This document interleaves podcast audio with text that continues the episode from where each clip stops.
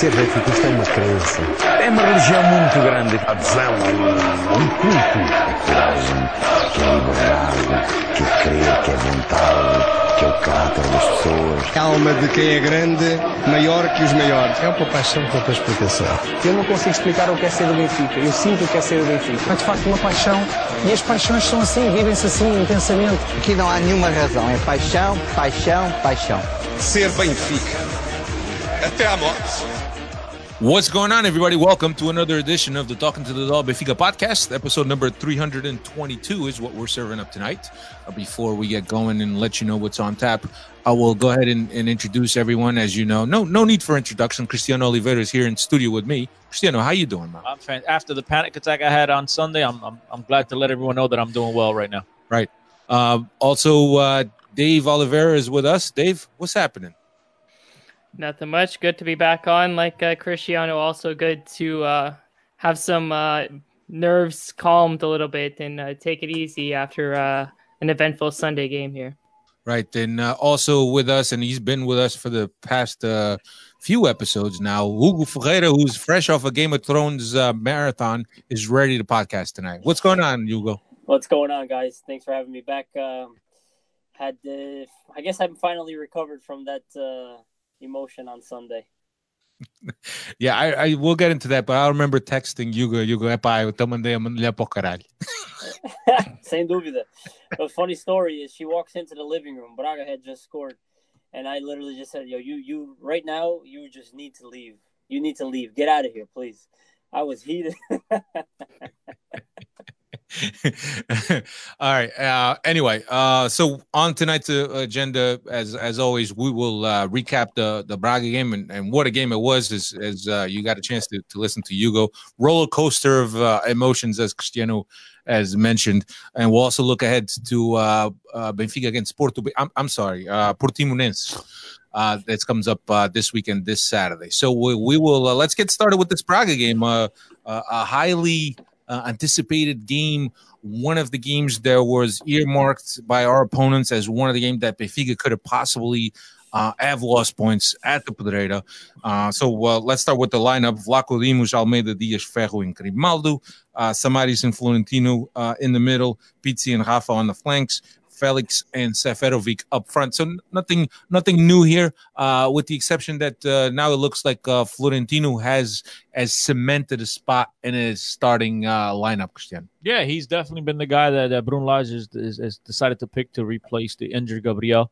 Uh, phenomenal young player. The guy is uh, makes you relive those Fejsa days where we used to call Fejsa a destroyer on trator, and he's, he's he's been doing a lot of that and uh, being able to uh, to foil a lot of the attacks coming the other way. So um, very glad to see him play at this stage, and it's good to, to have yeah. a kid with you know with this much promise. And yeah, so let me let me set the stage real quick. Uh, this is a Braga team that has not won a match against one of the big three, uh, having a, a, chance to to, to finally. Uh, beat uh, uh, one of the big three teams uh, in Benfica, coming to the Pedreira, playing in their stadium. They felt that uh, this was a chance for them to redeem themselves for, for especially from the was it six two at the Stadio de Luz uh, earlier on in the season.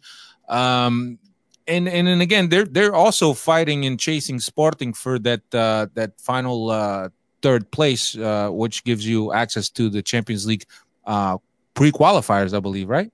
No, no, they don't. Third place doesn't give you no, pre qualifiers. No, Portugal hasn't scored enough uh, points oh, okay. to, to, to, come to get back there. So I think I think third place goes straight into an Europa League. Second place is the one that goes into the playoff, if I'm not mistaken, because we're behind in the coefficient as we as we speak. We're behind Russia, I think. Yeah, yeah. So um, a very important game, and, and and you could tell right away as soon as the game started. Good atmosphere, uh, uh, limited uh, Benfica supporters there, but still a, an outpour of support, uh, especially with both the the the, the Vermelhão, which is the Benfica's bus, leaving uh, Lisbon, and outpour support uh, by the fans being there. Also, the arrival in, in Vila Nova de Gaia, which is where Benfica stayed uh, in the hotel uh, prior to the game, an outpour support there. Then arriving at the stadium, another outpour. So, but still, there was limited seats that were allocated to Benfica, as we discussed last week. Uh, but nonetheless, a very uh, important support, and, and you could tell that the, the crowd was up for it. So Braga is definitely up for it with a point to, to prove. Start of the game, pressing Benfica very high, high intensity, trying not Benfica not to let Benfica uh, get comfortable. And you go for those 15, 20 minutes, it, it was it was nerve wracking. Talk through what uh, what went through your mind during those 15, 30 minutes. Yeah, no, for sure. The the first 15, 20 minutes, I thought Benfica came out very flat. Um, Braga really took the game to us. Um, I think it had a lot to do with uh, obviously Benfica, as a big team, does not like to be pressed high. Um, and Braga started with a very high press, uh, Subinos Lingers, as we say, um, and they really diffi- made life difficult for Benfica. Um, and and obviously, uh, the icing on the cake was the was the goal at the half hour mark of the game. Um, and and look, I really, um, aside from what I just mentioned that Braga did right, I think Benfica. Um, I don't know if it was what you just touched on, Alfredo, all the outpouring of support, all the. I don't know if I'm sure that that adds more pressure to the players. Maybe it doesn't, but all I know is Benfica was not themselves um, in that first half. Um, I, I, think I made a joke with with Cristiano uh, during the first half that. Uh, I mean, if Benfica players had diapers, they, they would have to be changed because they were shitting bricks, just like just like us us during the game. Um, but uh, but again, got to give credit to Braga, right? Uh, they executed their game plan uh, to perfection in that first half. Um, however, obviously, uh, to keep that up for 90 minutes is is uh, unless you're in your your top physical shape is practically impossible. And I think Benfica took advantage of that in the second half. Yeah, Dave, how did you see the the first half? I know that you put uh, together some some stats for the first half, but what, what were your feelings like in this first half? Definitely not the half that we're used to seeing uh, Benfica have. No, and it wasn't the uh, way we all came here and uh, spoke about last podcast, hoping that uh, Benfica came out and uh, controlled and dominated the game like we all uh, expected. Um, a lot. I felt like the back line was all shaky. They uh, couldn't get the ball up to the midfielders, and they kept on just going side to side rather than push up and uh, get the ball into the midfield. There was no uh, linkage between the defenders and the midfielders, and even up top with uh, João Felix and uh, Seferovic. Uh, but uh, yeah, overall, real shaky first half, and was not the uh, first half that we all expected from strong Benfica that was coming into this match. And at the end of it, Braga or Benfica controlled possession with uh, 63% of it going into halftime, but it was Braga that was creating more chances with uh, 10 shots compared to uh, Benfica's uh, four at the end of the uh, first 45. For the first time under this Bruno Lage era, guys, and, and tell me if I'm, if I'm, wrong here, Benfica showed their age, showed uh, the inexperience in that very in, in that first half. It, it seemed to me that they had a very very difficult time uh, being able to deal with with Braga's press, even though, as Dave just mentioned, they had 67% uh, percent possession, but most of that possession was in their own half. They were having a very difficult time coming out of their own half. And for the first time since uh, Gabriel's injury, this is a game that Benfica you could tell that Benfica was missing a key player like himself to be able to transport the ball and break those lines and being able to deal with the pressure that Braga was putting on. And again, Benfica showed their, their inexperience. They showed their age, as you mentioned before. Uh, Florentino and, and all these youngsters that have been inserted into the lineup. This is the first time that they're going um, down the stretch of a campeonato with so much on the line. The pressure was tremendous on Benfica, especially after Porto uh, had dropped two points on Friday. Now Benfica had all the pressure in the world and all the expectations that they needed to win the, uh, the this game in order to take advantage uh, of Porto's slip up. Uh, but fortunately enough, Bruno Lage was able to get these guys uh, calm and under control at the half. Um, and, and, you know, they, they came out in the second half, a totally different team. But in that first half, uh, very inexperienced and they had no way of dealing with the, with, with the fantastic Braga press. To be yeah, honest. no, I agree, I agree with you. Go ahead, Bruno. No, Chris, I just wanted to add to that. If uh, if I could piggyback off of that, I couldn't agree more with what you just said about the inexperience. And I think a player like Florentino, when he watches this tape, and when Lage and his staff dissects the tape of the game, I think it'll be a nice learning moment for the youngster because um, on that first goal, Florentino has to do a tactical foul there and take a yellow card uh-huh. and just kill that counter attack. Mm-hmm. And I think that's something that Lage and his staff will easily single out to the to the kid, and it'll be a nice learning experience for him going forward. Because obviously, uh, a equipa foi apanhada em contrapé. Um, and he's got to find a way to to really just bring that guy down there and take a yellow card for the team. Yeah, uh, and, and, look, uh, nobody, everyone is always going to have a, a, difficult time playing against a high press and a very in, in, intense high press, right? And unless your team is super drilled and knows the routines and knows where the escape valves are on these high presses, where the next ball is going to come from to break that high press, you're going to have a hard time. And when we look at this team and, and we look at how much time Lage's had with this team, he certainly hasn't had enough time with this team or even with the starting lineup to have him drilled to the point uh, that they're able to pick out that ball to get out of the high press. Yes and no, but you can still make in game changes. And, and, I thought that, and I, I, mentioned on Twitter for those of you that follow me, you know exactly what I'm talking about. I thought that he could have possibly had dropped João Felix into the midfield a lot earlier in order to give Benfica another outlet. I thought Pizzi was non-existent, and I mentioned on Twitter someone has his phone number, and I want to thank the, the, the person that, that that that took my advice and called him at the halftime and told him that we, the game had started because in that first half he was missing, um, and, and it just seems that in every big game he go he does go missing, but he was nowhere to be found, and I thought Benfica had a real difficult time of getting the ball out of their own half, and that's because they had two players in the midfield that, that were the only guys that were really coming back to get the ball, which was the Samaris and the Florentino. Neither one of those guys' strengths is to carry the ball and go forward with the ball. They're more of of, of you know uh, of game uh, breaking up play, breaking up play of, of, of, destroyers, guys that they're there for their defensive reasons and not their offensive reasons. I thought Pizzi should have done a better job, and I thought that Bruno Lage, again, as I mentioned, there are he does need time with these guys off the field, but at the same time, as I mentioned before, we cre- we criticize Rui Vitoria plenty for not making in-game changes, in-game tactical decisions. I thought Bruno Lage could have done that a little bit earlier. And I know it's a lot easier now. Like you know, whatever, just ignore it. They won the game and they had an impressive second half. And obviously, Benfica's a totally different team based on whatever the hell you know told the players or whatever changes he made at the half. But I thought that he could have dealt with that pressure a lot earlier in the first half, which they didn't. And then Benfica, unfortunately enough, they went down 1 0. Uh, I know a lot of people are going to come here and call uh, Ruben Dias a bruto, but like at that time, bro, like if he doesn't step in, he's going to shoot. It, it's a no win situation, in my opinion. Yeah. It's a no win situation right there. And, he, you know, obviously that was a foul clear foul to clear foul. the penalty box, and they got you know they put it away. They got the penalty, put it away. But I thought that there was ways that Benfica could have dealt with that press in the first half, and I, I was disappointed they did. Yeah, here's the thing, uh, Hugo, that I wanted to ask, and I want to piggyback on on what Cristiano was saying. Do you think that uh, that Lage maybe had the wrong idea about how Braga were were going to come out for this game? Yes, yes, I do. Um, I think again I think Lage expected Braga to be a bit more more patient and conservative. Um, I think Braga's approach to that first half definitely caught Benfica off guard a bit. Um, and even a player a player who's been our staple since Lage took over, Samaris looked lost in that first half. I don't know if you guys agree with me or not, but Samaris that was probably his weakest uh, in the first half, I should say, uh, performance un, un, under under Lage.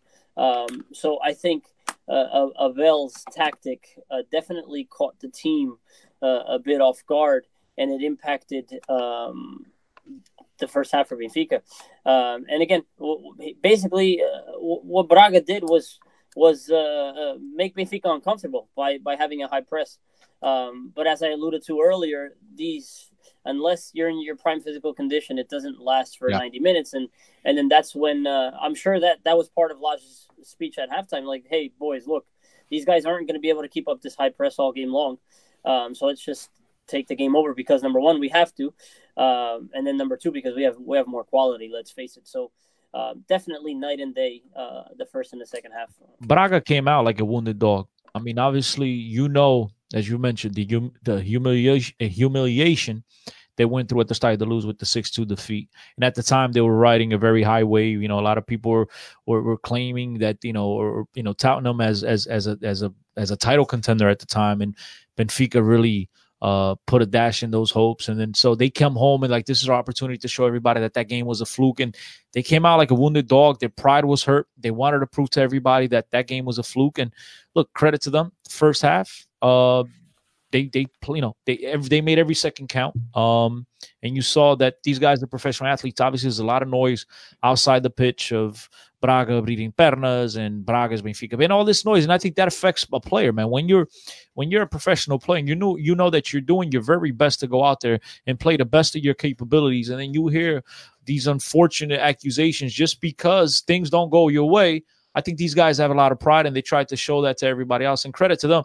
And I think it did catch Benfica off guard. I thought Benfica thought they were going to be a little bit more uh, reserved, be considering the fact that Benfica scored six goals on them. But to their credit, they came out totally different. And uh, to Benfica's credit, they were able to adjust and make all the, Yeah. the right decisions at the halftime. And then second half, Benfica, within the first five minutes, you could tell it was a totally different team. That first half, uh, to me, it, it reminded me a lot of, of the match against the Frankfurt. It looked like Benfica was just a continuation of that game of not much intensity, uh, obviously for different reasons, but it just seemed like, um, you know, the totally different team in the second half. Benfica really meant business. Yeah, absolutely. And look at you know, Cristiano often says this: when you have time and space, you could be the best player in the world, but when that those two things are are limited, now that's when you distinguish the men from the boys. So, as Cristiano mentioned, Benfica came out of the locker room totally different team, a team with a sense of urgency, and it didn't take long uh, until we were on a scoreboard, albeit uh, from a penalty kick, which. Uh, there's a ton of controversy out there as far as what this penalty look when I look at it, and I'm not looking at what what uh, red glasses, and from where the referee was standing, and after uh, even reviewing the VAR, because every PK gets uh, reviewed, there's a clear touch. And the other thing is that the Esgaio, he didn't even protest or he didn't even argue with the referee with the nature of the call because he knew that he had touched João Felix. Yeah, you know, you could probably see something like that not being called in the Portuguese league, as we've seen so many times, especially against uh, Porto or against Sporting or whatever. Uh, but nonetheless, a penalty is a penalty, and and despite whether or not it broke the barrier, the Braga barrier, and got Benfica on the scoreboard, I thought that the way Benfica started was only going to be a, a matter of time. So uh, 1 1 in the 59th, uh, then another uh, PK, which is clear a handball, uh, and Pizzi converted in the 66th, turn around in the scoreboard, and then in the 69th minute, uh, uh, uh, a great goal by Ruben Dias that just, I think that at that point deflated Braga's uh, chances or, or thoughts. Yeah, but even before Benfica started scoring all these goals again on the scoreboard, I think Benfica had applied enough pressure in the second half. Uh, João Felix had a, a, a fantastic shot saved by the goalkeeper. He just tipped it up to, to enough to, to make it go off the post. You could tell Benfica meant business. Benfica was going to apply pressure. Benfica was going to score. It was a matter of how many. It was just it was just you know it, it was when were we going to score and then how many we were going to score. And Benfica did exactly that. There was some contact on the João Felix goal, and I just want to throw this out there, ladies and gentlemen. Anyone that's listening and anyone that questions you know, or, or tries to, because I've had a lot of people trying to bash João Felix because they he embellished the, the, you know, he made a meal out of that touch. Look, there was minimum contact there. I'm the first one to admit it was a very soft PK. But any one of you that wants to come here and criticize João Felix, you know, for diving or whatever you want to call it, making a meal out of it, right? The only thing I got to say to you is you, is you clearly, you clearly have never played soccer day in your life because everybody and their mother is going to try to get a penalty in that situation. Everybody their mother going to make a meal out of this situation. They're down 1 0 in a game that that's a very, I mean, they could go, it's a huge step towards securing another title. And I don't care. I mean, right back. I mean, how many times have we seen players flopping all over the field and you're not going to flop in a box when there is contact? Look, you want to call it soft. I'm the first one to tell you it was a soft PK. But to act like there was no contact there, I think you're just being a, an a hole. And to, to criticize João Felix for making a meal out of it clearly shows to me that you've never played a game a day in your life. Yeah, you go. Thoughts on uh, on the PK? Because uh, I remember I wasn't watching the game live. and I remember trading a couple texts, and you said clear as day. Yeah, uh, I definitely thought. Again, for me, it goes down to how is it possible if when you watch that play live, um, that any referee in the world wouldn't immediately point to the spot when you see that play live, right? And then when you break it down with the VAR, again, as you guys just touched on a few seconds ago, there's a contact. There's clear contact, um, and I do agree. When you slow it down, you see that that João makes uh, ma- makes the most of it. But again, to me, it's a clear penalty. And uh, and again, like you said, Esgaio doesn't even protest. He knew exactly uh, what he had gone into, and and he probably was like, "Shit, um, you know, this guy just caught me with that." Um, but yeah, to me, to me, that was a clear penalty, easy call, and the only reason, obviously, as we know, why it's getting so much uh, talk uh, in Portuguese media is because it's Benfica, uh, and all the Antis are coming out. Um, and I can't believe that uh, there was a request by Porto to meet with the with with the referee commission. I mean, I mean, I just have no words for those guys. Yeah, certainly. Uh, uh, you know, all the other times and throughout the season, or maybe in the beginning of the season, where they should have been having these meetings, is when they should have had them. Not now, where they see themselves, and no one's fault but theirs. Right? They were up to nothing against uh, Rio Ave, and and they gave they gave up the game in uh, in ten or fifteen minutes. So. Uh, no fault of ours, but again, it's Benfica's fault, is the VAR's fault, it's everybody's fault but their own. Uh, so they put themselves in the position that they're in. So uh, they didn't win the game. It certainly wasn't wasn't what Benfica's uh, help for sure. Um, but uh, yeah, so so Rafa put the the, the game away with uh, four one. And what a beauty! Yeah, and and and look, uh, it's it's one of those goals that you expect Rafa to score every week because he just has so much pace and explosiveness on his dribble. I don't that know about get expect. I don't know about expect Alfredo, but that you anticipate he'll score because he's always getting into those chances, and then somehow Yeah. he just finds a way to put them wide. Well, but but for a guy with his quickness Yeah. and explosiveness and the way to uh, to dribble guys, th- this is something that should naturally come to uh, Rafa. Absolutely, my he's been feeling. way more consistent this year, and I agree with you, man. If this guy has finds a way to be even more consistent than what he's been this year, and he has finds a way to to to finalize some of these opportunities, this guy is going to be a very lethal uh, option for Benfica going forward, and who knows the Portuguese national team and so forth and so on. Yeah, no, absolutely. So uh, four one, great win. Dave's got some stats both on Pizzi uh, and Rafa that he's gonna that he's gonna give us. Yeah, for sure. So, uh, Pizzi, uh, me and Cristiano were uh, shooting texts back and forth uh, at the beginning of the first half, calling him a Manku master, but uh, he actually ends up putting uh, two goals against uh, Braga and an assist. So he's got 12 goals and 18 assists uh, this season, which is his personal uh, best. And he's been involved in 30 of Benfica's 91 uh, goals scored in uh, Liga NOS this year. So 33% of the goals have come either by goals or assists by Rafa. So contributing on the goal scoring and assisting front. And Rafa has also broken his own personal uh, record of 17 goals uh, scored across all competitions. And that Rafa play doesn't happen if uh, Seferovic uh, buries that uh, one-on-one chance that he has with the keeper. But uh, we all know by now he's uh, wasteful with his opportunities, even though he's the uh, league top goal scorer. Yeah, it's Hey, funny. guys- If you guys, if you real quick, uh, you were, it's, it's funny if you guys were watching the game. Um, uh, you did watch the game. You see the camera pans to to to, to Luis Vieira as he's going through the agony of uh, you know Seferovic missing the, that opportunity. Like, hey, he's disgusted. I was like, oh shit! Like, and then I mean that was that was beautifully done by by, by Rafa. I mean, he went around. It looked like a slalom. I know it's it's the, the easy thing to go to, but it, it was it was slalom for me. My man, he did a fantastic job of getting around those guys and tucking it away with his left foot. Go ahead, Hugo. No, I was just going to touch on uh, on what Dave had said about Pizzi. I was just going to say that, uh, and I think Chris, Chris, you alluded to earlier. Obviously, he didn't have uh, a great first half. Let's face it. But let's give the guy credit. He steps up to the penalty spot in in, in the most crucial moment of the season, uh, and he tucks two back to back PKs away with uh, very calm, cool, and collected, and with a, a lot of class. So obviously, just wanted to give him a shout out because I know us, uh, myself and Cristiano, we agree on uh, a lot about Pizzi um, and we think he should be stepping up more than he does. But uh, listen, uh, Benfica Nation needed him uh, at that moment, and uh, you know he came through and stepped up for us, um, and he should because he, he's a very talented footballer, and uh, Yep. we need him. We need him down the stretch, and we need him in the future.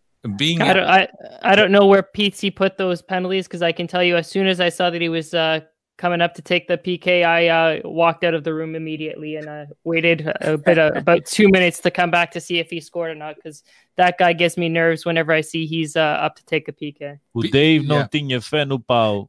Não Uh, tinha fé no pau, uh, guys. Pizzi, who is being advertised by the, by Relevant Sports, which is the organizer of the ICC, as one of the most influential influential midfielders in Europe. And uh, I know Hugo, you've had a couple of the Numbers don't Yeah, sell them exchanges on Twitter with people that uh, clearly misunderstood uh, that statement by Relevant Sports. But that's neither here nor there. The numbers do confirm, and regardless whether he plays uh, for Benfica and in the Liga NOS and plays against uh, eighty percent of Manco teams, uh, you know the guy's influence has, has been tremendous this this season, and and what a what a difference uh, this season makes to last season and the past couple seasons where we have seen a Pizzi at this stage of the season, uh, kind of uh, uh, worn out, out of gas, uh, a guy that's struggling.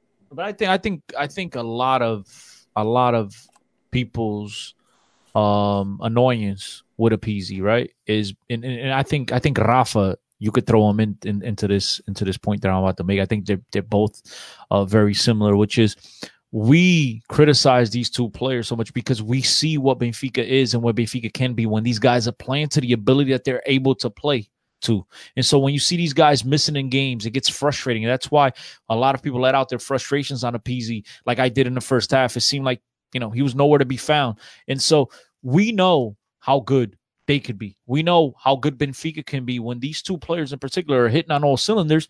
Benfica is a totally different team, guys. And so we demand that these guys play with that regularity and they're more with that consistency that we're you know we've grown to accustomed to seeing. They're able to toy with the monkeys. Let's have some of that consistency in these big important games. And to to their credit, they stepped up this year, and in particular, Rafa this year has been magnificent. I mean, if you'd have told me last year at this time that Rafa would be this influential or that he'd be as good as he's been this year, I would tell you you're crazy. And to his, you know, to, to, to his credit, he's been nothing but brilliant this season, and and Pizzi as well. I mean, Pizzi, like Hugo said, it takes takes balls of stone um to, to to come up to that position to that with all that pressure and being able to bury the two very important penalties that give Benfica, uh, you know, one obviously ties it up, and the other gives them the breathing room, uh, and then Benfica was also, you know, clean sailing from from there forward.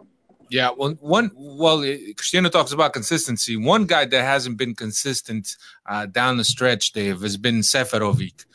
Uh, quite wasteful. And while he got our season started with a, a, little bit of a streak, and it's been he's been quite consistent and a guy that we can count on for games, he has hit this final stretch of of the season very wasteful. But he's been consistent lately, consistently missing. So he's consistent. He's consistent when he's scoring. He's consistent when he's missing. Dave, there you go. Yeah, you, exactly as Chris calls it. You know, he's the leading goal scorer with 19 goals, uh, with from 54 shots. But he's also the uh, uh, leader on our team with uh, 16 goal opportunities uh, missed.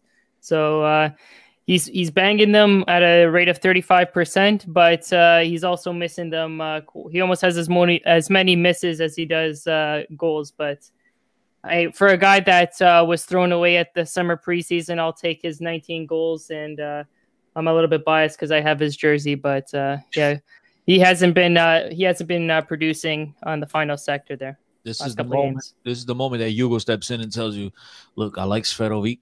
Uh, he's helping Benfica Mas não tem pinta para o Benfica. Go ahead, you. I, I, just stole this thunder, but go no, ahead. I, I was just going to say that Seferovic is as advertised, right? Um, you know, he's got the 19 goals this season, and I'm glad he does, right? Because I don't think we are where we are without uh, his 19 goals. So let's give him credit.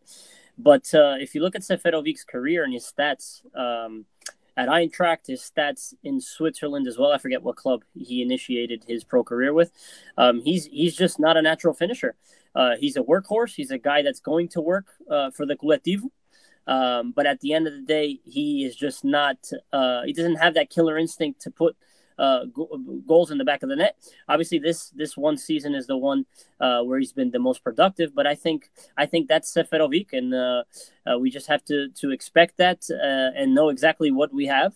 Um, and again, like I said, I do give him tons of credit this season uh, for for having a fantastic season to this point. And look, every player has their pros and cons, and and, and Seferovic is a player that at least his role for Benfica is not just about scoring goals. The fact that his he's tenacious, the guy does not stop uh, challenging defenders, and you know he's also there to wear out defenders, which he does a tremendous job. And so I think, look, he's had a brilliant season.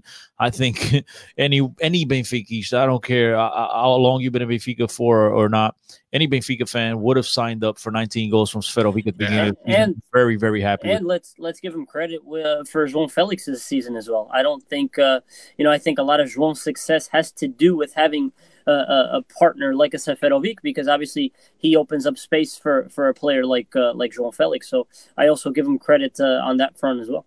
I think it's been a, a very well uh, matched up duo. Uh, and and both of those have, have helped each other and and their and their success that they've had this season, uh, and Seferovic especially because I think that once uh, João Felix started getting uh, more notice, uh, João uh, uh, Seferovic started getting more chances and, and more looks. But the, the, these are two guys that work extremely hard to get themselves in a position in prol as as Hugo mentioned.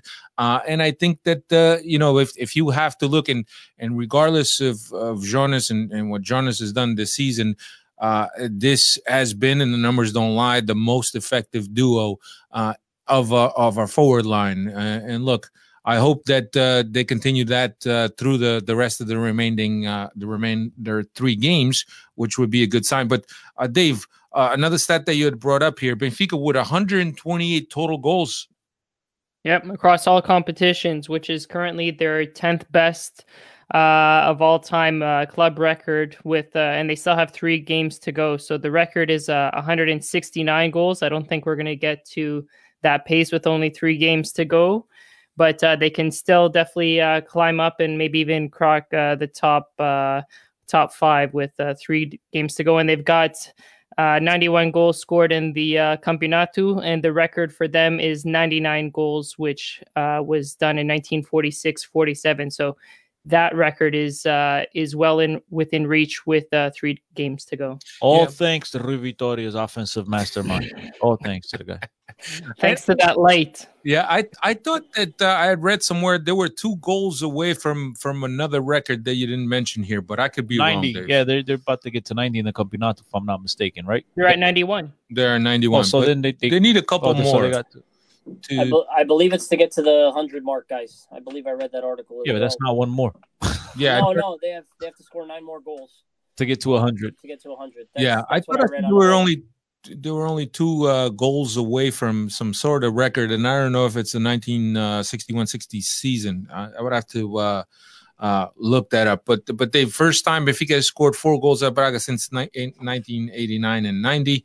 And pre-Lage, what was our record?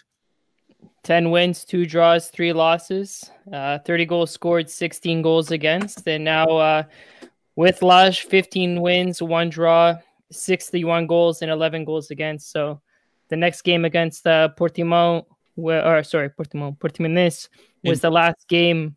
Yeah, was the last game that uh, Rui Vitoria coached uh, for this side. So it's been half a season now, almost with uh, Lage under control. Yeah, and I, I remember seeing pictures of uh, the press conference after that game where uh, Rui Costa's absolute and Thiago Pinto are absolutely dejected uh, by the result. Uh, and I, rem- I don't think I've ever seen Rui Costa so sad uh, in a press conference. And he was uh, leaning against the wall and he just had this look on his face. He was Uh, dejected. Abençoada derrota. Hey, don't don't say that because there's people that have accused us of wanting Benfica to lose uh, for uh, for for Rui Vitória to be uh, replaced. But but yes, that was the straw That that, the broke. game. Was, was, that was the one that that that, that Jardel headers tries to clear it in. He headers it on goal. Look like you don't know. And then Oh, it was a mess. Ruben, I think it was like two on goals, right? Yeah. Something like that. It was like I, I don't. I, I know was, one was definitely Jardel, and I forget who the second one was. But yeah, that game. I mean, taking us back to that moment in time to where we're at now. I mean, you went from total desperation, total dejection to now. I mean, you're three games away from winning the Campeonato. Who who would have ever thunk it, that Benfica could have had such a magnificent second half and you know had the opportunity to change things around? And I mean, it's look like you said, Abençoada derrota. If it wasn't for that, we might still be you know eight points behind the leaders right now and, and really sucking this all in. Yeah. Quick, quick question. Do you? I think we're getting uh, a little ahead of ourselves here, but do we think Benfica has won this league, or did Porto lose this league? No. with the seven point uh, gap between us I think at that that, time. uh, when when you look at what Benfica has done, and, and yes, there was a seven point deficit, but you go and beat Porto at the Dragão, you go and beat Sporting at uh, at the Alvalade. That's all merit on Benfica. You cannot say that Porto And lost Braga, this game. Braga. Yeah, lost this this championship. If they lose this championship, you can't say that uh, that Porto gave up this championship to Benfica. This is there's tons of merit here, and in a very short uh, period by uh, by Benfica, and and of course Lage is a big uh, big influence. What I would say to that, Dave, um, to answer your question, it's no. Um, and I get painful memories of that season where we won in Madeira against Maritim. I think there was three games left, and then we drew uh, against Estoril at home, and then obviously, obviously, uh, uh, all capped uh, with the with that that 90 second minute. So to answer your question, no, and I, I think that it's important that everyone feels like the answer is no. Uh, so you don't want to pass that uh, that euphoria onto the players because uh, I don't know if you guys will agree with me or not. I thought I don't know if it was the Friday result that Porto had in Vila do Conde, um, but the players looked uh, looked very very uneasy uh, in that first half. They looked very nervous. So I, I think that we we have to approach this as nothing has nothing is won because nothing has been clinched yet, um, and I think that's how we all have to approach it. Yeah, definitely. And there's three games left, and the, first game of those three is against Portimonense this Saturday, uh, 6 p.m. local at Stadio Luz. Dave, what's what's Portimonense up to? Yeah, so uh, they're currently in 12th position with uh, 36 points, uh, tied on points with uh, Desportivo de Aves uh, and Marítimo, who also have the exact same amount of points but are in 10th and 11th position. Um, they've got 10 wins, six draws, 15 losses, 40 goals scored, and 50 goals scored against. And they've got the sixth best uh, goal scoring production in the league this year. And uh, Jackson Martinez and Paulinho lead the attack for them. Yeah, they lost a little bit of uh, steam once Nakajima uh, got sold, uh, and they were. They, uh, if you recall, they beat Sporting four two, if I'm not mistaken, uh, easily. Uh, again, uh, there's there's there's very strong ties to to Porto. Uh, Portimonense coach Antonio Folha was a, a Porto player and also a, a, coach in their system, and you know Porto has bought Paulinho, Everton. Wilson Manafa from Portimonense. So there, there's clear a, a, connection here. And if there was a, a, game where the Mala might come into play, this is going to be the one. I'm I'm expecting a a very very hard uh, game for Benfica, especially at Stadio Luz, because this they might just bring three four buses to park. 4-0. 4-0. Pô, Benfica, 4 You're confident? Oh, 100%. Look, first of all, and it's a scary thing because a lot of times when I'm discomfortable at halftime is zero zero, and I'm like, eh, bah. But no, I think they're a totally different team from the team that Benfica faced in the first half and that last game. Oh, second to last game, uh, or whatever it is, third to last game in the first half. Uh, that two nothing uh, defeat in Portimao. Um, I, I, I think Nakajima it was the little engine that made that team go and without him, they're totally different. And so I think Benfica playing at home with so much riding on the line, these Portimonense players, yeah, still have malas. I understand they'll have everything, uh, you know, spas and café con leite and fruta fresca delivered to these uh, players the night before uh, uh the match going into Benfica. But I think I think Benfica is going to steamroll these guys, and they're they're going to make this game look easy at the start of the lose come Saturday. and it's a game, real quick, and it's a game that Benfica, for the first time in a while, will play first than football with the Porto plays. Just want to throw that out there. You go. What What are your thoughts on this game? You know, I'm cautious. I have a bit of a cautious approach. Um, again, Portimonense is uh, is one of the better teams of, our league. Uh, they are Port B, as we just touched on. They have a, a, lot of connections to that club, so they'll be highly motivated, uh, especially with Folha behind the bench, to come in and, and, and try to upset Benfica. Um, I think the crowd is important as well because I think the crowd is going to sense that, and uh, and they're going to create a bit of an animosity maybe to a Portimonense that they're not used to in any other ground that they that they have to play in. Um, so I think the crowd is going to play a key role. Um, but again, to, to Chris's point, I think everything comes down to what we've touched on previous podcasts. If we can bang an early goal into the game, it'll settle everybody down. It'll calm the nerves, uh, and then we can just play our our, our, our free flowing football uh, a lot more confidently. Um, but if it's a, a, another nail biter where we're, we're, drawn at half, or even worse, you know, we were down at half this past weekend. Um, it could create some tension in the crowd. I do think the cushion that we were gifted um, by our rivals this past weekend uh, gives us a little bit more of a breathing room uh, going down the stretch. And look, with with three games left, two being at home, uh, there's no no excuses, guys. We have to wrap up this uh, this this league title, and it starts with the game uh, uh, against Portimonense. And you guys touched on him earlier. The key figure for Portimonense and the guy that makes their football flow is Paulinho. So again, I think I think Samaris and, and Florentino will will take care of that job. And once you take care of that job, I think it's a, a pretty much eighty percent of Portimonense's game. Yeah. Dave, feeling confident uh, for this Portimonense game? Yeah, only because it is in uh, Lisboa. If it was a Uh, if we had to travel down to the Algarve, I would be uh, concerned about um, maybe like we called the Malish game. But uh, yeah, I think uh, I think Benfica has the obligation, like we've mentioned on uh, many previous podcasts, to come out at home, control the pace of the game, and uh, lay it on to uh, Portimonense. in this and if we get that uh, quick goal, then they'll just keep piling on. And uh, if we don't get that quick goal, uh, public service announcement here to the fans: please do not get on the players. We the players need the support, so keep supporting the players, even if it does get uh, testy there. But uh, I'm not expecting that in Yeah. this game. Absolutely. After this Portimonense, we have uh, a very, very difficult trip to Vila do Conde to play uh, Rio Ave. And as uh, as we've been warned now by this uh, game uh, that Porto played in, Vila do Conde against Rio Ave, is not going to be, be uh, easy. Any trip up north is never easy for Benfica. Again, uh, we heard about uh, fireworks at the Benfica Hotel in Vila Nova Gaia, and, and here's the thing, right? Vila Nova Gaia is bas- basically a, a suburb of uh, Porto or on the outskirts of Porto.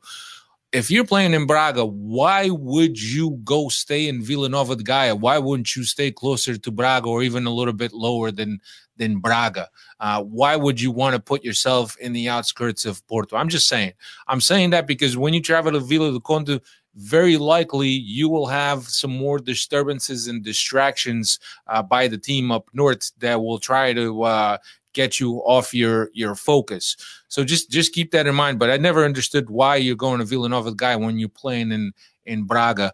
Uh, or maybe you know, it, are there no hotels in Braga that you could stay at? Uh, you know, so that's uh, difficult. So after that trip to Vila do Conde, which is the second to last game, we have the last game against uh, against the the Santa Clara. the Azorean team, Santa Clara at Stadio de Luz, which will, will hopefully uh, be the, the the celebration or the confirmation of our of our title. And we've all seen when the title title goes down to the last game, and the last game is at Stadio de Luz, Uh, reference here uh, a few years back against Guimarães, what Benfica is able to do in that last game with the crowd support behind them. So, um, very important stretch. Nothing is won. Yes, the cushion is important, and uh, it gives us a little bit more breathing room. But uh, again, uh, that cushion is only in, in terms if we were to give up a point, then we're back on level terms with Porto if they win the, their games, of course.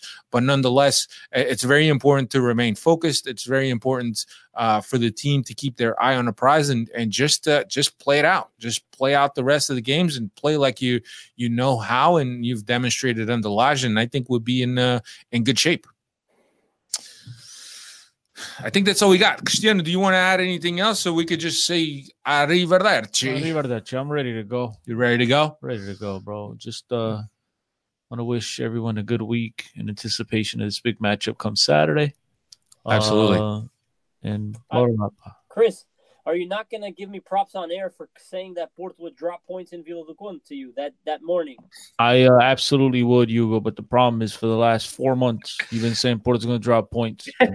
Like the boy, the boy who cried wolf. That's it. And he's been crying wolf. I was very Wait, yeah. confident that morning. Is wishful thinking. He was confident last week against Santa Clara. Very confident. He called me all day, harassed me. Actually, he's very confident, and then they, they didn't drop points. So I mean, sooner or later he's going to get it right. And uh, credit to him, he, he finally got it right. I And so can- he's two for eighteen. I can confidently say, and and I, I haven't. There's only one other person that knows this. Not even my wife knows this. Um, but uh, you know, I, I I've been known to uh to to gamble a little bit of coin, nothing major, uh, and I had everything everything that I that I had in my bank on DraftKings, which was eighty nine dollars. I put everything on Porto to win against Rio Ave. Oof. A good, I'm glad. I'm glad you lost those eighty nine dollars. Sorry, pal. Now we know your your bank account is uh is So yeah, no, no há dinheiro para pagar as contas. So if you guys are listening, you want to throw this guy thirty five dollars for being below the threshold, go ahead, uh, DM us and we'll give you his uh, bank yeah. account So all in, all in on Porto, and it was either, you know, I'm I'm gonna be happy that they won, and I'm gonna get twenty bucks back because the odds definitely were were in favor of Porto, or I'm just gonna be happy that they drop points. So either either one or or. And and look, money is definitely not more important than Benfica winning this title. Amen, brother. That's all we so, got. so you're so you're saying you're gonna drop some more money again this weekend on Porto, right? No, now we got the lead. We don't need that. Just make sure you just just make sure that uh, when when it's Dragados versus Dragados on the final weekend of the season, that uh, you you throw all your money on Porto because there's no chance Sporting's taking points away from that game. Yeah, yeah, I, I doubt it. I doubt it. We'll see. So uh, that's all we got for for this week. Uh, you could follow us on Twitter at 10co10 is where you can find uh, Cristiano. He usually has very engaging conversations on Twitter. Uh, at uh, 87do87 is where you can find Dave De Oliveira. Hugo is still haven't memorized it, so you're gonna have to uh, throw out your your Twitter handle. Hufer underscore ten. H U F E R underscore ten. Correct. The at Benfica podcast is where you could find Cristiano. Cristiano. Cristiano still has that amazed look on his face. Why haven't you changed it? No. Because Cristiano swears he's the only number ten in the world, but I play the same position he does, and he hates it. He, he just he, Cristiano just wants the Twitter name to be that easy. That's it. And he doesn't. He plays the same position. That's why he's always on the bench. Though he's playing out because I'm hurt. I'm hurt. But We're not gonna go. we're, not, we're not gonna go down that road. Yeah, at Benfica Podcast is where you can find us on Twitter, BenficaPodcast.com. Don't forget to visit our site. Uh, that's where we post our, our podcasts, and it- it's uh, it's a nice site to, to look at. Uh, we're on uh, iTunes. Uh, I believe we're on Spotify and all the, the usual channels that you can find our past podcast on. If it's the first time you're listening to our podcast, don't forget to uh, to get all your friends to listen, especially the ones that don't listen. We would like to think that we're, we're, we're entertaining at least. At least Cristiano is a little bit entertaining. Next week we'll be back. We'll be uh, we'll recap this Portimonense game and we'll look ahead to the game in Vila Conde against uh, Rio That's all we got for you this week. Thank you very much for checking us out and for for listening and for subscribing and for rating us. Uh, my name is Alfredo. Cristiano, Hugo, and Dave have been here with me. And see everybody later. Bye.